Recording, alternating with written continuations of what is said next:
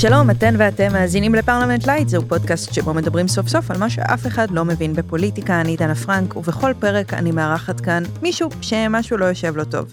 איזה מושג פוליטי שמאוד שגור בשפה, אבל אף אחד אף פעם לא עצר להסביר עד הסוף, ויחד איתנו יש גם מומחית או מומחה שלא מרפים מאיתנו עד שנסגור את הפינה ונבין הכל הכל. היום אני באולפן עם רוני אדר, תסריטאית, שחקנית וגם מנכ"לית פרויקט האוצר האבוד. היי רוני. היי, שלום. שלום, תודה רבה שבאת, ועם עורכת הדין רחלי אדרי חולטה, מנכ"לית התנועה לחופש המידע. אהלן. תודה רבה לשתיכן שהגעתן. נדבר היום על שקיפות. רוני, איפה את פוגשת את המונח הזה בחיי היום-יום שלך? במקרה הכינותי מראש. איזה יופי. יש כאן נייר באולפן. נכון. אמ, רחלי, נגיד סתם, אני נותנת לך פה דוגמה ככה מאיזה חשבון מים תקופתי, מים, מים ביוב. יש לי פירוט חיובים מוכרת נוכחית, יש לי פירוט חיובים מוכרת קודמת, רגיל נוכחי, רגיל קודם, וזכאים נוכחי, זכאים קודם. עכשיו, אני לא יודעת מה זה אומר, בכל אחד יש 7.6, 7.2, אני לא יודעת מה זה אומר, זה מים מבחינתי. שימוש בקוב מים, ב... למה זה כל כך מסובך? למה זה כזה מסובך? מה אתם רוצים מאיתנו? למה אתם לא מדברים איתי בצורה יותר ברורה?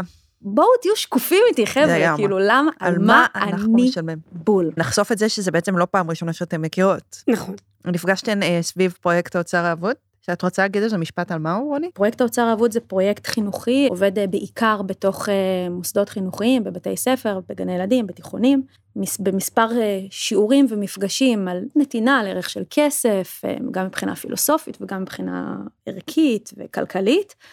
ותוך כדי הדבר הזה בעצם אוספים אוצר אבוד, באמת אוצר אבוד של עשרות אגורות, שדרך אגב, 10 אגורות עולה 14 אגורות לייצר. שזה, מדהים. שזה מטורף בעיניי. מדהים. למרות שממשיכים לייצר את המטבע הזה, אה, הבנקים, משום מה, מסרבים לקבל אותו. כשאתה היום כאזרח הולך להפקיד חזרה 10 אגורות, שאם אספת את השק של עשרות אגורות שלך, שיש לכולנו בכניסה לבית, אז בעצם הבנקים גובים עמלה של בין 25 אחוזים ל-30 אחוזים, ואת הפרט הזה גם גיליתי בעזרתה של רחלי, כי פניתי אליה ואמרתי לה, תשמעי, זה מטורף, גם, אני חושבת שגם את היית מופתעת, נכון? מאוד, זה ממש, אה, זה הדהים אותי, ולכן באמת עזרנו לך ופנינו לבנק ישראל, ורצינו גם להבין באמת כמה מטבעות כאלה מיוצרים, וכמה כאלה מופקדים, וכאילו אם בכלל בנק ישראל מנהל את זה באיזשהו אופן מול הבנקים, כי, כי בסוף אתה מתווה את המדיניות הכלכלית או הבנקאית, אה, ואם אתה מייצר את זה, אז אתה צריך גם לדעת להתמודד עם זה.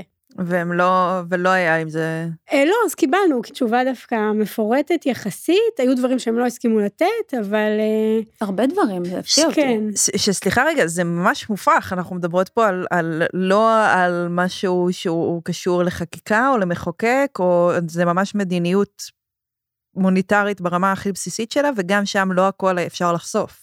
ברור. אנחנו רוצים לדעת כמה מטבעות מסתובבים, כאילו כמה, כמה בסוף מייצרים, את זה לדעתי הם לא נתנו, בטיעון שזה יכול ללמד משהו על המדיניות הכלכלית. צריך להבין למי מי מתעסק היום עם מזומן, זאת אומרת, או עם מטבעות, זה באמת, ככה לפחות רוני לימדה אותי, זה ש... באמת זה נמצא באוכלוסיות מוחלשות שהם באמת גם יש להם יותר מטבעות והם משתמשים יותר במזומן כל העניין הזה שבעצם אתה לא יכול בסוף אתה גם אם אתה אוסף אותו אתה צריך לבזבז הרבה מאוד משאבים כדי שיהיה לך... להשתמש. בזה בעצם. בדיוק, ממש. זה, זה הכשל הגדול שבעצם אחראי לו, לדעתי, בנק ישראל. אוקיי, okay, אז אני רוצה רגע לעצור, לתת את ההגדרה המילונית, כדי שנבין איך כל הדבר הזה בסוף מתרגם למושג פוליטי שמשפיע על החיים שלנו, ואז אנחנו נגלוש מזה לשיחה המלאה. אתם זורמות איתי? יופי, מקסים. כמה אתם מרוויחים? אני לא באמת רוצה לדעת, אבל זאת אחת השאלות הכי מעניינות בעולם. כמה אנשים משתכרים מדי חודש. העניין הוא שגם במשרות ציבוריות אנחנו לא תמיד יכולות לדעת, כי רוב הארגונים בעולם מתנהלים ללא שקיפות. שקיפות היא חשיפה ציבורית של מנגנוני הניהול, השכר וקבלת החלטות בארגון או בגוף ממשלתי. התנהלות שקופה היא יישום רדיקלי של הציטוט המפורסם של שופט בית המשפט העליון האמריקני ברנדייס, שאמר שאור השמש הוא החיטוי הטוב ביותר ואור המנורה הוא השוטר הטוב ביותר. בישראל ב-98 חוקק חוק חופש המידע, שאגב, מי שחתומים עליו זה בנימין נתניהו וצחי הנגבי. לפי החוק, משרדי הממשלה ורשויות השלטון השונות מחזיקים במידע רב, שעליו להיות נגיש לציבור. אזרח או תושב זכאים לקבל את המידע שבו הם מעוניינים, והרשות הציבורית מחויבת לספק לו את המידע המבוקש, למעט מקרים חריגים שבדרך כלל קשורים לביטחון. עיקרון זה חל על כל מידע כתוב, מוקלט, מוסרט, מצולם או ממוחשב, גם על זה נדבר בהמשך.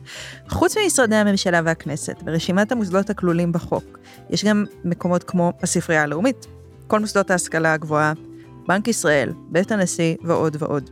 למרות שהחוק קיים, עדיין נושא השקיפות נמצא במאבק בין ארגוני החברה האזרחית לבין משרדי הממשלה. אוקיי, אז רחלי, אה, דיברנו קצת על מקומות שבהם אין שקיפות, כמו מדיניות בנק ישראל וכמו חשבון המים של רוני. מה הביטוי הפוליטי של הדבר הזה בעצם? בסוף צריך להבין ששקיפות, או לפני השקיפות, שמידע זה כוח. למי שמחזיק במידע, לא יש את הכוח. ונתחיל מזה שכדי לייצר אה, תנועה פוליטית, אתה חייב מידע. כלומר, כן. זה, זה נקודת המוצא ש, שלי לפחות. ובישראל עדיין התחושה היא גם של פקידים, גם של עובדי ממשלה, גם של נבחרי ציבור, זה שלהם. זה כל הזמן תהליך ומאבק מאוד מאוד קשה לשחרר אותו, וזה מה שעושה התנועה לחופש המידע. נגיד השקיפות זה מידע שהמדינה מחזיקה עבור האזרח, וזה אמור להיות נגיש לכולם, אבל לי זה מרגיש כזה כמו קצת הקוקי ג'אר הזאת שאני מחזיקה בשביל הילדים שלי, אבל גבוה גבוה גבוה למקרר. זאת אומרת, אני כאזרחית, נגיד יש משהו שאני רוצה לשלוף מידע, להוציא איזה עוגייה כזאתי. מה הנגישות, זה, זה בעצם המושג הזה שאני מחפש, מה הנגישות של האנשים מה שאת אומרת זה שמידע צריך להיות נגיש. אם הוא לא נגיש, אין לו משמעות. אין לו שקיפות בעצם, השקיפות תלויה בנגישות. אם נכנסים לאתר, אז יש כזה פירוט של כל המאבקים שאתם מנהלים כרגע. נכון. וכל אחד זה התנועה לחופש המידע נגד, נגד משרד הבריאות, נגד משרד החינוך, נגד זה, נגד פה, נגד שם. קודם כל, התנועה נגד זה פשוט כי זה גם הליך, אה, הליך משפטי, זה תמיד צד נגד צד, אז התנועה... בוודאי, אני לא חושבת שאתם אנטי. מה שמדהים אותי, וסליחה, כאילו, זה אולי שווה קצת בוטה, אבל זה כזה, למה צריך אתכם? יש חוק. תביאו את המידע, לא? אני תמיד אומרת שכאילו אם החוק היה עובד, אז באמת לא היה בי צורך אה, בכלל בתנועה. אנחנו מאוד רוצים שלא יהיה בנו צורך, אבל אה, החוק אה, הוא חוק מאוד מאוד טוב, הוא חוק מאוד מאוד מתקדם. באמת אפשר להגיד שגם על אף שהוא חוקק לפני 25 שנה, המחוקק עשה עבודה מאוד מאוד טובה מבחינת היכולת שלו לצפות פני עתיד, מבחינת הגדרת המידע, תחשבו כמה המידע השתנה במהלך 20 אה, שנים האחרונות, אז המחוקק עשה עבודה מאוד מאוד טובה. מה שלא עובד באמת, וזה זה העובדה שלמדינה ולגופים ורשויות ציבוריות קשה לשחרר את המידע. ולכן אנחנו, זה, זה התפקיד שלנו בעולם. אבל אנחנו, זה נשמע כאילו פסיכולוגי כשאת אומרת את זה ככה. זה ממש פסיכולוגי. כן? זה, כן. כי זה, זה ממש ככה, זה נקודה יפה, כי אני אתן לך דוגמה. ב-2009 ביקשה התנועה את נתוני הקאבה והדפ"ר של המתגייסים, למשל. אז אנשים לא ידעו איך מסווגים אותם בצה"ל. לא, אני, כשאת ואני, לא, את יותר צעירה ממני, אבל כשאני התגייסתי, 2004, אני לא ידעתי את נתוני הגיוס שלי, ידעתי מה הפרופיל שלי, אבל לא ידעתי את הקבוצת איכות שלי. זה נתון שתמיד היה חסוי. עד שבאה התנועה ואמרה מה ההבדל בין הנתון הזה לבין הפרופיל, למה זה כן וזה לא. כשאנחנו ביקשנו את הנתון הזה, צה"ל נעמד על הרגליים האחוריות שלו ואמר זה יפגע בביטחון המדינה, זאת אומרת זה יפגע לי ביכולת, הוא לא אמר זה יפגע לי בניהול התקין, זה יפגע בדרך שלי, הוא אמר זה יפגע בביטחון. אה, ובאמת שנתיים אה, התנהל תיק בבית המשפט המחוזי ובסופו קבעה השופטת שזה לא יפגע בביטחון המדינה, 15 שנים אחר כך פסק הדין הזה עדיין עומד, חיילים מתגייסים, מכירים את הנתון הזה, וזה כמעט כמו הרגל, כאילו כשאתה פונה לצה"ל הוא תמיד יגיד לך זה יפגע בביטחון. כשאתה פונה למשרד הביטחון, למשרד ראש הממשלה, על הוצאות מעון ראש הממשלה אמרו לנו זה יפגע בביטחון. כלומר זה תמיד, זה כמעט כמו רפלקס. Mm-hmm. אז לכן יש פה איזה עניין פסיכולוגי גם, שמאוד מאוד קשה להשתחרר מתפיסות שאומרות זה שלי, וכאילו אם אתה תדע זה יפגע בי. זאת אומרת מבחינתי פגיעה בביטחון זה באמת אם אני אדע את סדרי הכוחות של צה"ל. פגיעה בביטחון זה אם אני אדע כמה אנשים יש בשב"כ ואיפה הם נמצאים. זה פגיעה בביטחון. כל מה שלא נמצא שם זה לא פגיעה בביטחון, יכול להיות שזה יקשה עליך, יכול להיות שתהיה ביקורת ציבורית, יכול להיות שיהיו כמה כתבות לא נעימות, יכול להיות שזה יוביל לאיזה שינוי התנהלות, אבל זה לא פגיעה בביטחון, ואף אחד לא רוצה לפגוע בביטחון, אף שופט לא רוצה לפגוע בביטחון, ואף תנועה לא רוצה לפגוע בביטחון, ולכן יש כל כך הרבה עבודה. בעצם התנועה, כל הפעילות שלה ודברים שהיא חושפת, אז מה שזה עושה, זה אמור לעורר איזושהי, עצם ההצפה של העובדות האלה שאנשים לא היו מודעים, מודעים אליהם, זה בעצם אה, מה שאמור לעורר איזושהי, לא יודעת, התנגדות. התפיסה שלנו אומרת שככל שיהיה יותר מידע, זאת אומרת הדיון יהיה יותר ענייני. כלומר, אנחנו, באמת מה שעושה התנועה, ורואים את זה גם באתר וגם בפעילות שלנו, אנחנו, המטרה היא באמת להציף במידע, אבל זה לא להציף במידע שהוא לא ממוסמך, שהוא לא, זאת אומרת, המטרה שלנו היא לשחרר כמה שיותר מידע מהרשויות, כי זה המידע הכי אמין. זאת אומרת, גם בעידן היום של הפייק ניוז והפוסט אמת וכל ה... אני חושבת שהמלחמה הכי טובה בזה היא מול עובדות. ואיפה אתה מוצא עובדות? במשרדי ממשלה. כלומר, הנתונים הגולמיים שמייצרת הממשלה, אני חושבת שרק ככה אפשר לקיים דיון ענייני ומהותי. ולכן העבודה של התנועה היא כזאת שאנחנו לא מאבדים נתונים, אנחנו לא עושים בהם מניפולציות, אנחנו פשוט שמים אותם כמו שהם, אמ, ואני חושבת שזה גם הכוח שלהם, שהנתונים הם כמו שהם ואתה רוצה, זה הנתון, תתמודד איתו, יש לך טיעון, אתה יכול להביא נתון אחר, תפאדל, זה התפקיד שלנו בעולם, לשחרר כמה שיותר מידע מתוך הנחה שככה אתה יכול לקיים דיון, רק על בסיס נתונים ולא על בסיס תחושות או רגשות או מחשבות, או... יש לזה מקום, אבל בסוף כדי ש... נדע מה אמת ומה שקר, צריך נתונים. אז אני רוצה רגע להתייחס לעבודה שלכם במהלך משבר הקורונה, שהייתה מאוד משמעותית. זה קצת מדהים לחשוב, כי אנחנו כאילו לא כל כך רחוקות מזה, ופתאום זה נראה מטורף שהיינו מהבית חודשים, כן. חודשים, ואי אפשר היה להוציא את האף החוצה, וישיבות הממשלה שבהן התקבלו ההחלטות האלה היו חסויות.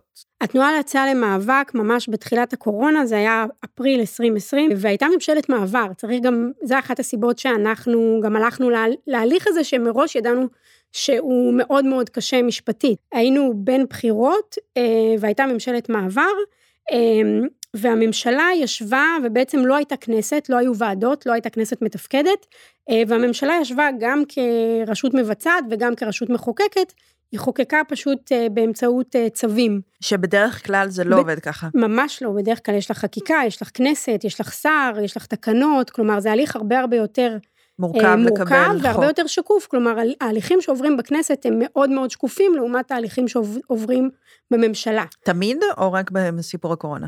אה, תמיד, בוודאי.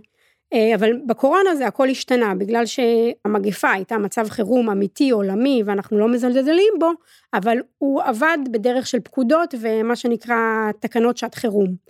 הרבה מאוד מדינות לא פעלו דרך תקנות שעת חירום, וזה היה מאוד ייחודי לישראל, וגם בגלל שהיינו עם ממשלת מעבר וראש ממשלה עם כתבי אישום, ולכן אנחנו יצאנו לדרך שביקשה לפתוח את דיוני הממשלה ואת כל חומרי הרקע שהציגו בפני הקבינט. אמ, וזה הליך שהסתיים אחרי שנתיים וחצי, להליך הזה הצטרפו עיתון הארץ, כלכליסט, תאגיד השידור. שבעצם גלובס. מה הייתה המטרה שלכם? המטרה הייתה, צריך להבין, שאת הפרוטוקולים, את אותם תמלילים, ממש, זה תמלילים, זה לא פרוטוקולים, זה מה אמר ראש הממשלה ומה אמר שר הבריאות, כל זה אנחנו נוכל לראות רק עוד 30 שנה. הבת שלי עוד 30 שנה תוכל לבוא ולפתוח את התמלילים האלה ולהבין למה היא ישבה חודשיים בבית אה, בלי מערכת חינוך ויכלה לצעוד 300 מטר ולא 500 מטר. אה, וזה לא סביר, זאת אומרת אנחנו, העמדה שלנו הייתה שהווירוס לא מאזין, לא מדובר במבצע בעזה. אה, וירוס לא מאזין זה טוב. הסורים לא על הגדרות, ואם נדע איך יתקבלו החלטות, זה לא יפגע בעצם, האויב פה הוא אויב מסוג חדש, שמדינת ישראל לא רגילה לפעול מול אויבים מהסוג הזה. גם אז היה איזה משהו שחתמו שם איזה הסכמים לגבי החיסונים, ורק בעוד 30 שנה נוכל לראות מה לא, בדיוק לא, ההסכם זה, גם ההסכם בעצם התגלה בזכות בקשת מידע שלנו, הסכם הוא לא 30 שנה, הסכמים ככלל אמורים להיות גלויים. כלומר, יש החלטת ממשלה שקובעת שכל אה, חתימה על הסכמים שנותנים שירות מסוים צריכים להיות גלויים, הממשלה כמובן לא מקיימת את החלטת הממשלה הזאת, ורוב ההסכמים האלה לא גלויים, ולכן... הממשלה לא מקיימת את החלטת כן, הממשלה. כן, זה מדהים. הרבה החלטות ממשלה, הממשלה יודעת להעביר החלטות ממשלה, אבל הרבה מהן היא לא באמת מקיימת, גם זה בסוף נחשף. וגם, את יודעת, מבחינת מבחן, על מה שדיברנו לפני כמה דקות, על, על המאבק בפייק ניוז, זה מאוד מהותי, כי השיח ברשתות החברתיות היה מאוד מאוד קיצוני, כי בעצם לאנשים לא היה מידע אמין להסתמך עליו לגבי ההחלטות, וואו, לגבי התקנות. וואו, שם זה היה השתוללות מטורפת של הפייק ניוז, כל ממש. התקופה הזו. וגם הייתה באמת תחושה ש... שיכול להיות שיש לה בסיס, שגורמים מקצועיים ממליצים דבר אחד ודרג פוליטי אה, מחליט משהו אחר.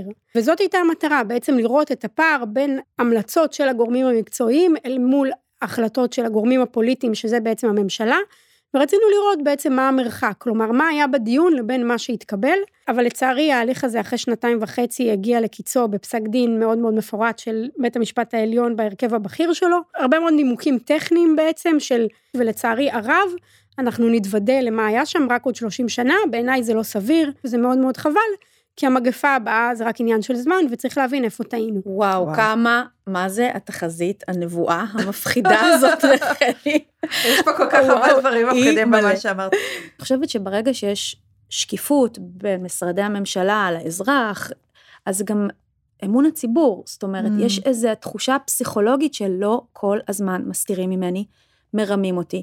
זה הופך את האזרחים להיות, אה, אני אומרת במרכאות כזה, פרנואידים, תחושת נרדפות, כל האווירה שיש כרגע במדינה, התחושה של חוסר אמון במוסדות המדינה, אה, לא, אף אחד לא מאמין לבתי המשפט וזה, כל הדבר הזה זה גם... זה בדיוק, זה לוקח אותי לחוזה של פייזר. כי זה גם פסיכולוגי מאוד, זאת אומרת, כל התחושה הזו. בוודאי שאת צודקת, כאילו, וזה גם אחד הדברים הראשונים שאמרנו עם פרוץ המגפה, שנכון שהשקיפות תהיה מוגברת, בוודאי כשאין כנסת, הממשלה צריכה לנהוג כמו הכנסת במידת השקיפות, וזה למשל, אם אני אקח את החוזה של פייזר שדיברת עליו, למשל החוזה הזה. ברגע שהתחילו להגיע החיסונים, ברגע שנחתם החוזה, לא היו צריכים לחכות לבקשת חופש המידע של התנועה לחופש המידע לקבל את החוזה. היו צריכים לפרסם את זה באותו הרגע שזה נחתם. ובלי השחרות ובלי שום דבר, כי, כי מה שקרה זה שהחוזה הזה נמסר, והוא היה מושחר ברובו, וגם מחקו בו באמת דברים שהם הכי... בסיסיים כמו מידה של אחריות במידה ויש נזק. כולם יודעים מה כתוב שם, למה אתם משחירים את זה, ובסוף... מה זאת אומרת? היו שני הסכמים, הסכם העברת חיסונים למדינת ישראל והסכם העברת מידע, שהוא בעצם הסכם בין החברות, כאילו בין משרד הבריאות לבין, הח... לבין החברות, מודרנה ופייזר, שבעצם את הנתונים מחזיק, מחזיקות הקופות. במדינת ישראל לקופות יש ניהול ידע מטורף. לקופות החולים. לקופות החולים, יש ניהול ידע מאוד מאוד מאוד טוב, והידע הזה הוא, הוא משאב אדיר. אז בעצם כשקנינו את החיסונים, אחד הדברים שבאמצעותם שילמנו זה המשאב הזה שהוא נכון, המידע. כי, בדיוק, mm-hmm. והחוזה מושחר, כלומר חלקים ניכרים ממנו מושחרים. ומה מה שפורסם אי אפשר לקרוא את זה. כן, אה, ו- וצריך להבין, בסוף... כן, אבל למה? סתם, באמת סתם, אין שם, וזה בדיוק מה שאני אומרת, אני אומרת, מה שמושחר שם, אני כעורכת דין שיודעת לקרוא חוזה, אני יודעת להגיד לך מה כתוב שם. אני יודעת להגיד, בלי, גם מושחר, אני יודעת... את, להשלים את החסר. כן, זה אה, עניין של אחריות, שפייזר באמת אה, היה לה מאוד חשוב, שאם קורה נזק, אז הממשלה אחראית ולא פייזר. למה אתם משחירים את זה? בסוף, רואים את המושחר, הציבור רואה רק את המושחר, הוא לא קורא את החוזה. הוא אומר, מה מסתירים ממני שם? נכון, הוא רואה רק את המושחר, ולכן... איזה תופעות לוואי שונות ומשונות מסתתרים מאחורי הקווים המושחרים. ממש, והטעות הייתה שהשחירו, אסור היה להשחיר שם מילה. באמת, בשביל להגביר את האמון, בשביל שהציבור לא יחשוב שעושים מאחורי, שעושים על חשבון הבריאות שלו עסקאות ובסוף יצמח לו זנב. גם אם פייזר רוצה אחרת, היה צריך משרד הבריאות להגיד לא, אני מפרסם את הכל, גם אם יש פה פגיעה בפייזר, כי אני מעדיף את האמון של הציבור ולא את פייזר, וזה יודע, מה שלא קרה. זה נורא נורא מעניין בעיניי, כי הרי באותה עת משרד הבריאות השקיע המון המון כסף, אני לא רוצה לזרוק מספרים סתם, אבל השקיע המון כסף בקמפיינים ובחינוך, ואת אומרת כאילו, פה אבל, זה אמצעי אבל... חינמי, להגביר את אמון הציבור. לגמרי. למה לא עשיתם את זה? במקום לשפוך כסף על... אז א', הנתונים על הקמפיינים יש לנו אותם, וזה באמת מאות מיליונים. וואו. אז אם אתם רוצים באתר זה שלנו... זה שקיפות. אה, הנתונים יש, על הקמפיינים שהם עשו? על הקמפיינים של כל משרדי הממשלה בקורונה, זה הגיע למאות מיליונים. וואו, אה, וואו, וואו, בקורונה. וואו, וואו. אה, ו- ו- וזה מטופש, כלומר בעלות הרבה יותר נמוכה, אה, וגם צריך להבחין, כלומר יש מסר שעובר ברדיו שמטרתו אה, לחנך אותך או להגיד לך איך אתה רוצה, איך אתה צריך להתנהג בזמן מגפה, שזה יותר הסברה. כן. ויש את, ה, את העולם הממשלי, אני קוראת לו, שהוא בעצם איך אני, איך אני הממשלה, איך אני הרגולטור אה, נוהג. כלומר, ופה הממשלה נכשלת. היא, mm. היא כאילו, היא, היא נותנת לך מסרים מלמעלה, אבל היא לא שמה את הזרקור עליה. כלומר... אז למה? כאילו, זה נשמע כמו פתרון הרבה יותר סביר. והרבה יותר קל. למה? יש לי איזו הנחה שמעולם לא בדקתי, אבל אה, מאחר ואנחנו בפודקאסט ובשיחה אה, חופשית, אני, אני, אני אגיד אותה רק- בזהירות. זה רק בינינו, זה רק כן, משלושתנו, אף אחד לא, לא שומע. כן, ו- לא ועוד מוקלט פעם, זה. זה לא, זה משהו שלא בדקתי, אבל אני יכולה להגיד שיש לי כבר ניסיון של עשר שנים. בסוף, במקומות האלה, גם במשרד הבריאות, ורואים את זה גם בקורונה, ובמשרדי ממשלה, הגופי, הם, רוב האנשים הבכירים מגיעים ממערכות ביטחוניות. כלומר, אם תיקחו את מורידים גרוטו, פקודה מלמעלה, תיקחו זה את מה שהם גרוטו, רגילים, להוריד פקודה מלמעלה פשוט. נכון, תיקחו את מנכ"ל משרד אה, הבריאות, אה, נחמן אש, אה, ואת, איך קוראים לו, חזי לוי, היה, הם שניהם היו מקרפר, קרפר, סליחה, אה, ממקרפר היו קציני רפואה ראשית, גרוטו, גם הוא הגיע מהצבא, ובסוף זה מערכות ביטחוניות, ש... סליחה, אפשר להגיד את זה על כל מערכת באשר היא בארץ? נכון. כל האנשים בהנהגה הם הם- כאילו כולם אנשי צבא אז לשעבר. פשוט כאילו, והנורמות השמות- האלה הן זולגות למערכות שלא צריכות לזלוג. זאת אומרת, הנורמות הצבאיות, שבסדר, וצבא צריך להתנהל בשושו. ו... בעצם אנחנו מתנהלים כצבא. כן. בכל המערכות שלנו במדינה במערכות באיזשהו האזרחיות, אופן. ו- והקורונה הייתה משבר אזרחי, שהתנהל כמו מבצע צבאי. איזה עצוב. נורא. אוי, מה זה ש- ממש מצער אותי. זה מאוד עצוב. חלי, את אה, כן כאילו משתמע ממה שאת אומרת, אבל שחלק מהמנגנון של הסתרת מידע הוא פשוט מנגנון של להעצים את עצמי, או לתפוס כוח. זאת אומרת, תמיד מי שיש לו כוח לא ירצה לוותר עליו, את מבינה? נכון, וזה, ופה אנחנו נכנסים לתמונה, וגם זה לוקח אותי לשאלה הראשונה שלך על העניין הפוליטי, שבסוף צריך לזכור שמי שבשלטון, אה, הוא לא רוצה שיפריעו לו, הוא רוצה שייתנו לו לעבוד, שקיפות. מה שנקרא אה, משילות. בדיוק, הוא רוצה למשול, הוא רוצה שקט כדי שהוא יוכל לעבוד, וכל השקיפות הזאת היא רק אה, משבשת לו את הסדר יום, וזה נכון תמיד. למשל, אני יכולה להגיד לכם שגם אם ראש הממשלה תהיה זהבה גלאון, או ראש הממשלה, למשל, היום זה. כבר בכלל, אני צריכה להחליף דמות, כי כבר אין, אה, אין מפלגה, אבל אה, אני אומרת, לא משנה מי יהיה בלשכת ראש הממשלה, אנחנו נמשיך ונדרוש את הוצאות מעון ראש הממשלה, כמו שעשינו בשנים שראש הממשלה היה בנימין נתניהו, כמו שעשינו אחר כך אצל נפתלי בנט, ועשינו גם אצל אה, יאיר לפיד, כי זה לא משנה. זאת אומרת, מבחינתנו זה לא משנה מי יושב שם, הציבור משלם על זה, והציבור לדע, צריך לדעת לאן זה הולך. אה, ואני יכולה להגיד לכם ששלושתם נכשלו בזה באותו האופן. וואו. כלומר, כן?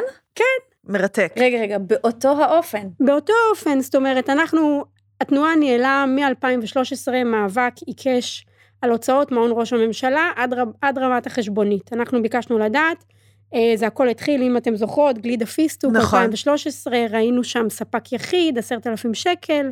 אה, הרבה גלידה פיסטו. באותם המון. שנים, עמית סגל היה חבר אה, בוועד של התנועה. אה, גם דבר מעניין. גם מאוד. דבר מעניין, רביב, אה, רביב דרוקר הקים את התנועה. אה, אחד מהעיתונאים הראשונים שהצטרפו אל התנועה באמת היה עמית, ועמית היה חבר ועד הנהלה, ואמר, תקשיבו, אני שומע הרבה דברים על דברים שקורים במעון ראש הממשלה, עירוב של הוצאות פרטיות עם מימון ציבורי, ובואו... מתי זה היה? באיזה שנה זה היה? 2013. ואז בעצם ביקשנו בפעם הראשונה את ההוצאות. כשזה הגיע, אני הייתי בתנועה, זה היה מאי 2013, אנחנו בכלל לא הבנו מה הגיע. כלומר, לא הבנו את גודל המידע שבידינו, ולא העלינו על דעתנו איזה רעידת אדמה זה הולך לחולל. אמ, ובאמת, זה היה הימים הכי סוערים בתנועה, לא היה עיתון שלא פתח עם הפרחים והנרות והמים בקיסריה, וזה הגיע לשמונה מיליון שקלים, אם אני לא וואו. טועה. וואו. וואו. אה, היום זה נמצא על שתיים, כלומר השקיפות עובדת. זה אה, מצחיק, כי גם אה, ברמה האישית, כשאת מתחילה להסתכל על פירוט האשראי שלך, את ישר מתחילה לקוצץ בכסף. בדיוק, שקיפות, שקיפות זה חשוב. גם שקיפות היא עצמית. באמת צריכה את הלק ג'ל הזה כן. פעמיים בחודש. לא, לא. לא, לא, לא. אמ, ובאמת, ככה זה היה ב-2013, ואז התחיל איזשהו תהליך אה, משפטי מאוד מאוד ארוך, שהגיע לסופו ב-2021, אה, בעקבות פסק דין בבית המשפט העליון. זה גם מטורף שכל פעם את מתארת תהליכים של כזה עשר שנים. שנים. כן, מה זה הדבר הזה? טענו את הכל, טענו ביטחון. ראש הממשלה עצמו טען לפגיעה בפרטיות שלו, וממש התיק היה בנימין נתניהו נגד התנועה לחופש המידע. וואו. אה, הוא יצא נגד החלטת הממונה במשרד שלו, זאת אומרת, הממונה על חופש המידע במשרד ראש הממשלה, יחד עם משרד המשפטים, אמרה, כן, צריך לתת, והוא אמר, לא, לא, לא, אני אדם פרטי, זה הוצאות שאתם שילמתם, אבל הן פרטיות. נימוק יפה, אה, אבל בית המשפט העליון לשמחתי דחה אותו, ובאמת ביוני 2021 ניתן פסק דין שבעצם אומר עד רמת החשבונית יש עניין לציבור ואין פגיעה בפרטיות ואין פגיעה בביטחון, וגם אם זה לוקח לשב"כ 400 שעות לעבור על כל חשבונית, עדיין יש בזה עניין. אה, ואז התחלפה הממשלה, נפתלי בנט, ביקשנו, אמרנו סוף סוף אנחנו יכולים להגיד, אנחנו לא שמאלנים שמבקשים רק את ביבי, ביקשנו את בנט, וראינו שולחן, וראינו, כאילו היה את הסיפור על השולחן שהוא קנה, והיה את ההוצאות על הוולט. לא היה שם איזה אמ, משהו, שיפוץ וזה. ו- לא, השיפוץ, האמת שהשיפוץ זה, זה למשל, ה-50 מיליון הזה, זה פייק ניוז מטורף. כלומר, אני... גם אני נפלתי, הנה, נפלתי בפייק הפייק ניוז הזה, זה... מאיזה טוויט של יאיר נתניהו או משהו כזה. זה ממש, זה מספר היה לך שאין? לו, אין לו שום סימוכין. אה, וואלה. כן, זה פייק ניוז וואו. שאחראית לו עיתונאית, לצערי. אין לזה שחר, אין לזה... אני מעולם לא ראיתי 50 מיליון, אה, ואני מכירה את הוצאות המעון ברמת החשבונית, אין מה מספר קורה, כזה. אוקיי, בוא, מה עם אחריות, אוקיי? איילה חסון, בוא נגיד בשקיפות את שמה. אוקיי. הוציאה את הדבר הזה. הוציאה את הידיעה המזויפת הזאת, היא ממש פייק ניוז לחלוטין. לגמרי פייק ניוז. איפה היא נותנת על זה את הדין? אה, אם בכלל חושב- אנשים, אנשים נותנים את הדין על, אה, פייק ניוז? על פייק ניוז, אגב, פרק שהיה פה, אבל אה, לא משנה. אה, האם, אז תראי, עכשיו מתחילה מגמה, שאני מאוד מברכת עליה, אה, של תביעה, תביעות אה, שעושים פוליטיקאים, נפתלי בנט. הוא אה, בבליץ, הוא כרגע מנצל את בית אה, המשפט כל עוד הוא מתפקד, הוא. מנצל אותו היטב. עוד רגע כל זה לא עוד יהיה. בית המשפט קיים, הוא אומר, אני אשתמש מהר מהר מהר. אז ב- באמת בעניין הזה מתחילות תביעות, אה, ואני חושבת שבוא נראה מה- לאן הם ילכו. כאילו תביעות נגד אה, גופי תקשורת? אה, בינתיים אני חושבת שזה אבל זה לא הגיע... אישיות? זה אישי? כן, כן, זה, יש, זה אישי, זה... עוד פעם, כאילו אני... נפתלי בנט צריך לתבוע אותה בעצם. כן. אותה ואת ערוץ התקשורת, בסוף אה, שנתן, זאת אומרת לערוץ התקשורת. יש אה, עורך, ולפני שאתה עולה עם כזה נתון, אתה צריך אה, לראות מסמכים. כן. ואני אני מאוד מעניין אותי לראות לאן ילכו- התביעות האלה, כי אני חושבת שגם לתקשורת בכל השיח הזה יש הרבה מאוד אחריות.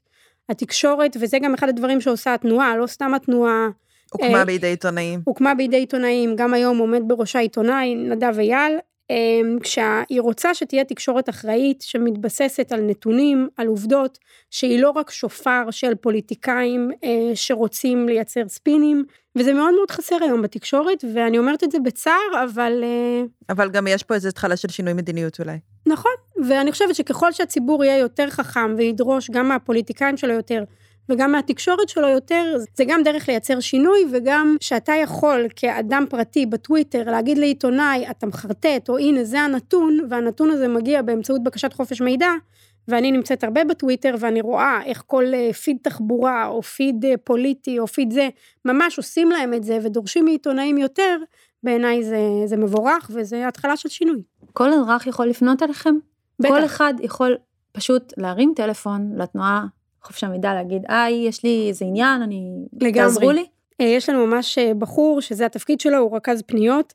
הרבה פעמים מתקשרים אלינו ואומרים, תעבירו אותי למחלקה, אין מחלקה, אנחנו חמישה אנשים.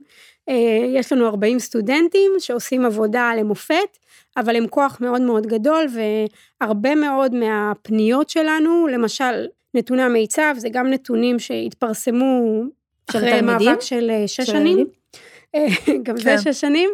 אז גם זה התחיל מפנייה של הורים בירוחם, שאמרו, תקשיבו, יש הורים שיודעים, יש הורים שלא יודעים, אנחנו רוצים לדעת מה קורה בירוחם עם נתוני המיצב, וככה זה התחיל. אז לגמרי מוזמנים לפנות אלינו, יש לנו פניות, יש לנו פייסבוק. אז אני רוצה רגע לדבר על משהו אקטואלי, אה, שאני מקווה שישאר אקטואלי עד שהפרק הזה ישודר גם. כן. אני מלא. עוד, עוד, נשמע לי כמו עוד משהו שמצטרף לנבואות ה... אה, אחד הדברים שעומדים על הפרק זה שינוי פקודת המש- המשטרה, נכון? נכון, אני אפתח אותה שתהיה לנגד עיניי. איזה, כל הכבוד רחלי, אין לי מה להגיד עלייך. אדם מאוד רציני. באיזה נוסח זה כבר... אה, כל עכשיו, רגע משתנה. ממש, ממש. עכשיו, אה, בעצם היוזמה היא של איתמר בן גביר. נכון. יש שם כל מיני שינויים בפקודה. המטרה היא בעצם להכפיף את המשטרה אה, לשר הממונה, שכאילו יעקוף את הסמכות המקצועית, זה נכון? אה, נכון, המטרה של הצעת החוק היא בעצם, זה הכל דרך, אה, נקרא פקודת המשטרה, סמכויות, והמטרה היא שלשר הממונה מטעם הממשלה יהיה הרבה יותר כוח בעניין חקירה אה, ובעניין התביעה. ב- אוקיי. בגדול, זה השינוי ה... עכשיו, אחד מסתמן. הדברים שמופיעים שם, נכון? סעיף 9ב. זה שפקודות המשטרה לא התפרסמו. את יכולה נכון. להסביר מה זה אומר? אז אה, פקודה, צריך להבין, אה, המשטרה, אה, פקודה זה כמו חקיקת משנה. יש חקיקה, שזה חקיקה ראשית, אה, שזה מה שעובר בכנסת, אה, ויש אה, תקנות, זאת אומרת, כל חוק כמעט, יש, השר רשאי לחוקק, אה, להתקין תקנות. חקיקה ראשית קובעת המסגרת. את אומרת, אה, למשל, אתן דוגמה, נגיד חוק חופש המידע הוא חקיקה ראשית, הוא אומר לכל אזרח בישראל הזכות לקבל מידע. מהמם. איך הוא יקבל את המידע? זה נקבע בתקנות. הוא צריך לעשות ככה, צריך לעשות אחרת, ישלם ככה זה. אותו דבר חקיקת משנה. חקיקת משנה ופקודות זה בעצם איך המשטרה צריכה לפעול. אז נגיד, למשל, אחת הפקודות שראיתי זה פקודה לגבי אם יש יחסי קרובים אה, בין אה, מינויים במשטרה. כל מיני דברים שהם כאילו משעממים, נורא נורא אפורים. זאת אומרת שאני לא יכולה למנות קרוב משפחה שלי רק כי אני רוצה. בדיוק, למשל. וואו, זה ממש ספציפי להתעסק בדברים האלה. ממש. אה, והיום הכלל הוא שזה מתפרסם. כלומר, אה, סתם, לדוגמה, איזה אזורים יהיו סגורים. אה, צווים לסגור אה, אזורים מסוימים. אה, גם זה ניתן בפקודות. וכל פעם שעושים דבר כזה, נגיד מחליטים לסגור אזור, צריך לפרסם את זה. בדיוק. אז אחד הדברים מה שעובר... זה אומר לסגור אזור? סליחה. נגיד את לא רוצה שבחג הפסח יעלו להר. הבית. למשל, אה, להחליט על אזור מסוים שהוא כאילו, עכשיו עוברת פה הפגנה, את לא רוצה, אז אה, צריך להתקין את זה, צריך, זה צריך להיות גלוי וידוע. אה, מה שהם מפרסמים לפעמים בעיתון למטה כזה, כל מיני דברים כזה, שהם חייבים להגיש את זה לציבור. בדיוק, Mhm. זה פרסום, בדיוק, פרסום ברשומות, יש רשומות של משרד המשפטים, ויש גם דברים שמחייבים פרסום נגיד בשני עיתונים. אז הברירת מחדל עכשיו הולכת להיות שפקודת משטר, משטרת ישראל יפורסמו ברשומות, ואז, ואז כתוב, אם סבר המפקח הכללי, שזה המפכ"ל, באישור היועץ המשפטי לממשלה, או מי שהסמיך לכך כי אין לפרסמה. כלומר, נותנים איזשהו שיקול דעת. המצב כרגע זה שהמפכ"ל בכלל לא, לא מתעסק בזה, פקודה צריך לפרסם. אז עכשיו נותנים לו שיקול דעת. לפרסם או לא לפרסם. זה מרגיש כאילו לא מהותי, אבל זה מהותי. למה זה מהותי? כי על פניו אני יכולה להגיד, אוקיי, יכול להיות שיש דברים שלא צריך לפרסם, ויכול להיות שהחוק לא מספיק טוב. כדי שאת כאזרחית תדעי על משהו, הוא חייב להיות מפורסם. מהמם. זאת אומרת, את לא, איך את אמורה לדעת אם זה לא מתפרסם? איך את יכולה, נגיד תחשבי, את עוברת באזור מסוים שאסור לעבור בו. איך תדעי שאסור לך לעבור בו אם זה לא יפורסם? זאת אומרת, אני הופכת לעבריינית בעל- בעל כוחי. בדיוק. יכול להיות, יכול להיות שזה גם קשור בזה שאולי את צודקת, שזה לא מדויק, וזה באמת, יש דברים שמן הראוי שיש... כאילו כדי לשמור על הביטחון או על איזה סיווג ביטחוני כלשהו צריכים להיות, אבל נראה לי זה מוזר שזה נתון לשיקולו של אדם אחד, ושהמינוי שלו הוא גם כרגע מאוד פוליטי, לצורך כן. העניין אם כרגע ההחלטה היא כפופה אה, לשר, אז אולי זה הבעייתי פה. אולי נכון, את, בדיוק. כאילו, הנה זה נגיד מסוג הדברים שאפשר לעשות בו תיקון קטן, או להגיד אם זה קשור באיכשהו, צריך להיות יותר מפורט. לא? כלומר, לא אז- בכללי אם בא לך או לא בא לך לפרסם את זה. בוודאי שזה לא יכול להיות נתון להחלטה של גורם פוליטי ושלו בלבד. זאת אומרת, ההחלטה שאני מקבלת, אני מחליטה אם לפרסם אותה או לא. זה צריך להיות גוף חיצוני לדבר הזה. אה, כן, וככלל צריך, זה צריך להיות מפורסם, אלא, ויש כל מיני, כאילו מי שמתעסק בחקיקה יודע שיש, אלא אם טעמים מיוחדים שיירשמו. כן. יש המון דרכים כאילו לעשות את, את זה, זה. לעשות את זה יותר קשה, ולא רק נתון לשיקול דעת, כי שיקול דעת זה דבר מאוד מאוד רחב. וזה קצת מצחיק, כי באיזשהו מקום אתה אומר, אני רוצה משילות, אני רוצה פחות סבירות, אני, אני, כל הדברים האלה, אז כאילו, אז, אז כל מקום שאתה משאיר יותר לשיקול דעת, זה בדיוק ההפך. דיברנו עכשיו על הממשלה הבאה, אני רוצה לדבר רגע על העתיד. כן. אנחנו באמת הזכרת ממש בהתחלה כשדיברנו על החוק שהוא מאוד אה, מעמיק ויסודי בזה שהוא מכסה 25 שנה קדימה. אבל עכשיו התפיסה שלנו לחופש המידע משתנה. התפיסה לא לחופש המידע משתנה כמו התפיסה למידע. המידע okay. אוקיי. מאוד מאוד השתנה. אה, כלומר, אם תחשבו, פעם מידע היה קלסר, פתק, מחברת, אה, אם הייתי צריכה לאיזה מסמך, היו אומרים לי, אני צריכה לרדת לארכיון, זה נמצא בארגז כזה.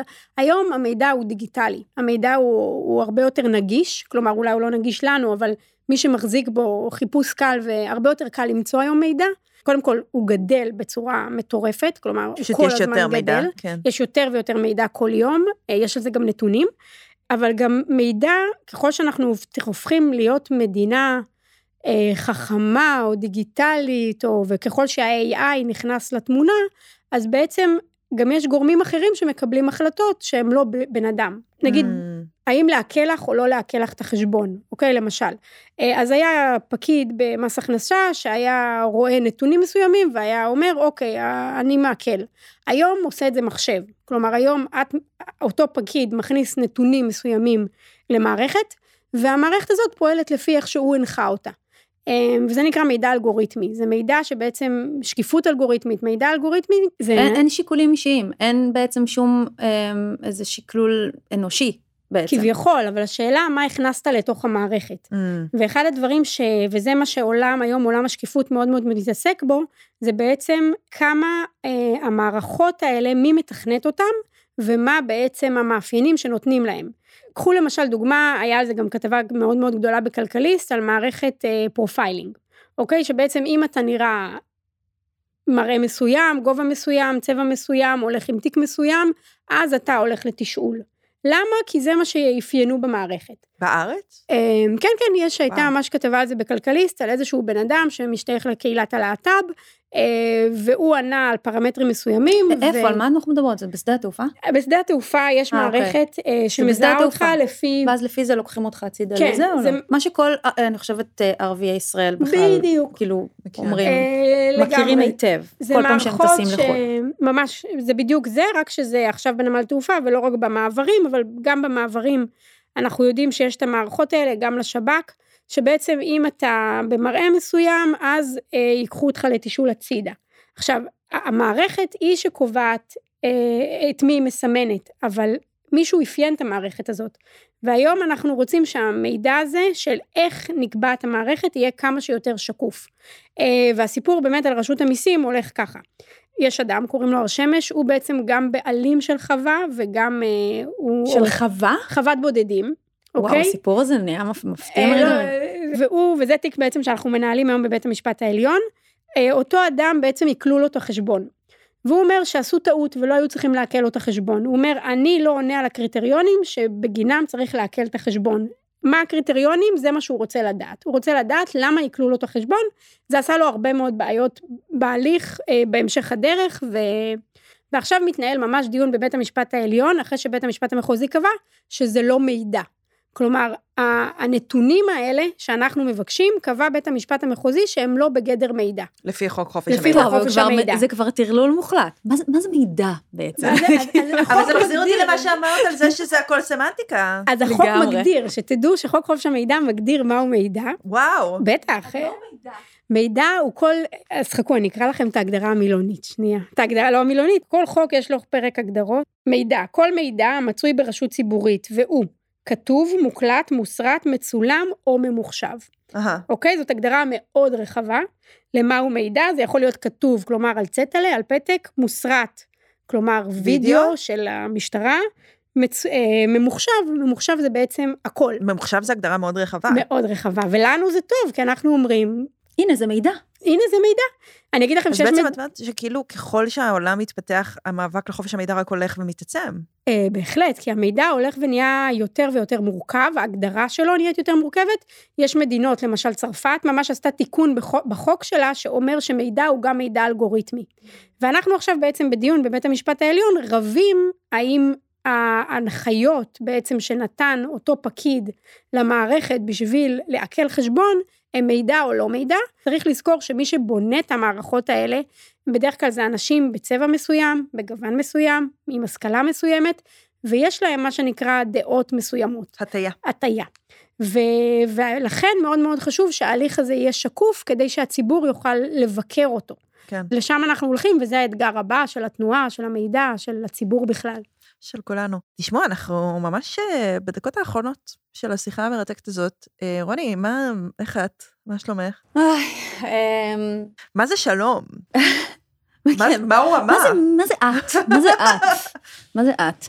Um, אני מבולבלת וקצת מיואשת, כי נגיד אני חושבת עכשיו על, ה, על אותם קריטריונים שבחרו ל- לקחת הצידה אנשים אה, בשדה התעופה ולתשאל אותם, לצורך העניין. כן. ולא צריך להיות גאון בשביל לעשות איזה ניחוש מושכל, מה הקריטריונים לבוא שנייה הצידה, מאיפה אתה, מה אתה ומה יש לך בתיק וכו' וכו' וכו'. אה, ושיפרקו לך את כל המזוודה למען האמת. אה, אז כאילו בעצם הרבה פעמים אנחנו רק רוצים את המידע כדי להגיד, אוקיי, הנה, אנחנו מערכת גזענית ו... ומקולקלת ומושחתת. ואז אני חושבת, נניח נצליח לחשוף את המידע הזה, האם עצם העובדה שכאילו מורידים את המכנסיים לדבר הזה, מה, מה זו, מה, איפה, איפה האקשן מתוך זה? זאת אומרת, איפה זה, ה... זה הליך, אמ, וזה לוקח אותי למה שאמרתי בהתחלה, כדי לקיים דיון ענייני, משפטי, אתה בסוף, בתי משפט מתנהלים על סמך ראיות. כן, זו או... נקודת התחלה. זה נכון, פשוט נקודת וכדי התחלה. שאני אגיד, שאני, אני אתן לך סתם דוגמה, נגיד אני אמ, ערבייה שהפשיטו אותה אמ, בנמל תעופה בלי שום סיבה. זה שהיא תגיד, ככה עשו לי, זה לא מספיק. זאת אומרת, היא צריכה להראות שיש מדיניות. היא צריכה לראות ש... את הסיבתיות של נכון, הדבר. ולכן זה, זה ראשיתו של דיון. כדי שאני אוכל לקיים דיון לגבי אפליה, אני צריכה קודם כל להוכיח שבאמת יש מדיניות מפלה. ומדיניות בסוף זאת הדרך ללמוד אותה, להעביר עליה ביקורת. בסוף כמה שבית המשפט מושמץ ו, ובצער, אני חייבת להגיד, בסוף זה באמת מערכת שכן יש לה כללים ויש לה, והיא לא עובדת לפי איך נושבת הרוח. ולכן בעולמות שאני באה מהם, שרוצים לקדם שוויון, ורוצים לקדם פה חברה יותר צודקת, אז לפעמים צריך לעשות את המסלול המאוד מאוד ארוך הזה של השש שנים, שבע שנים, בשביל איזושהי פיסת נייר.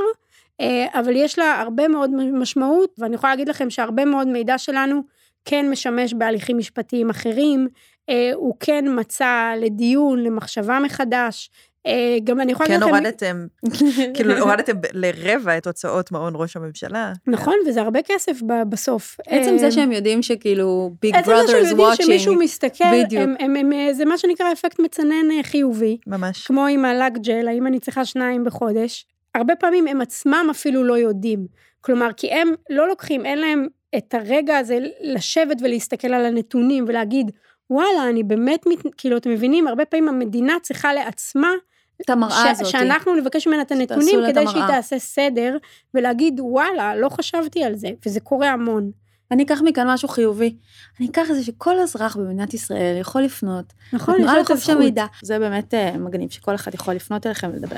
תודה רבה רחלי ורוני. תודה לכם. ורחלי, אני מאחלת לך המון בהצלחה, נראה לי שהצלחתך הצלחתנו בסדר גודל שאי אפשר לדמיין. תודה. תודה. רחלי, לפי הנתונים, מתי המגפה הבאה הזאת צריכה לקרות? כאילו, כי זה... תלוי את מי את קוראת, אם את קוראת את מי רובין לא רוצה, לא רוצה, לא מעוניינת בעוד מגפה.